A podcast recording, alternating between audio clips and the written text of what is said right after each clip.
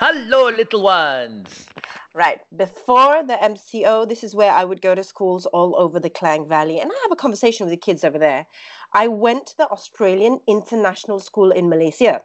I asked these kids a whole load of questions. And when I was done with my questions, they were like, that's not fair. You can't be the only one asking questions. We want to ask you questions too.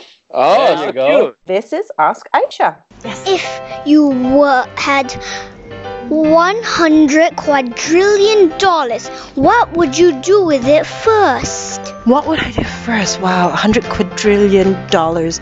I would probably give back to a few charities, poor people, my neighborhood, everybody. And then with whatever I had left, I would buy a few houses. If you if you can make a wish and any wish and it could happen, what would your wish be? That I had a fountain that would shoot out money. Ding, ding, ding, ding, ding, ding, ding, ding. And it's like non-stop. Ding, ding, ding, ding, ding, ding, ding, ding. Wow, their questions a bit more interesting than yours, ah, sometimes. Hey, hey. So you had like a little press conference there, lah. I did. I was in the hot seat. It was quite funny.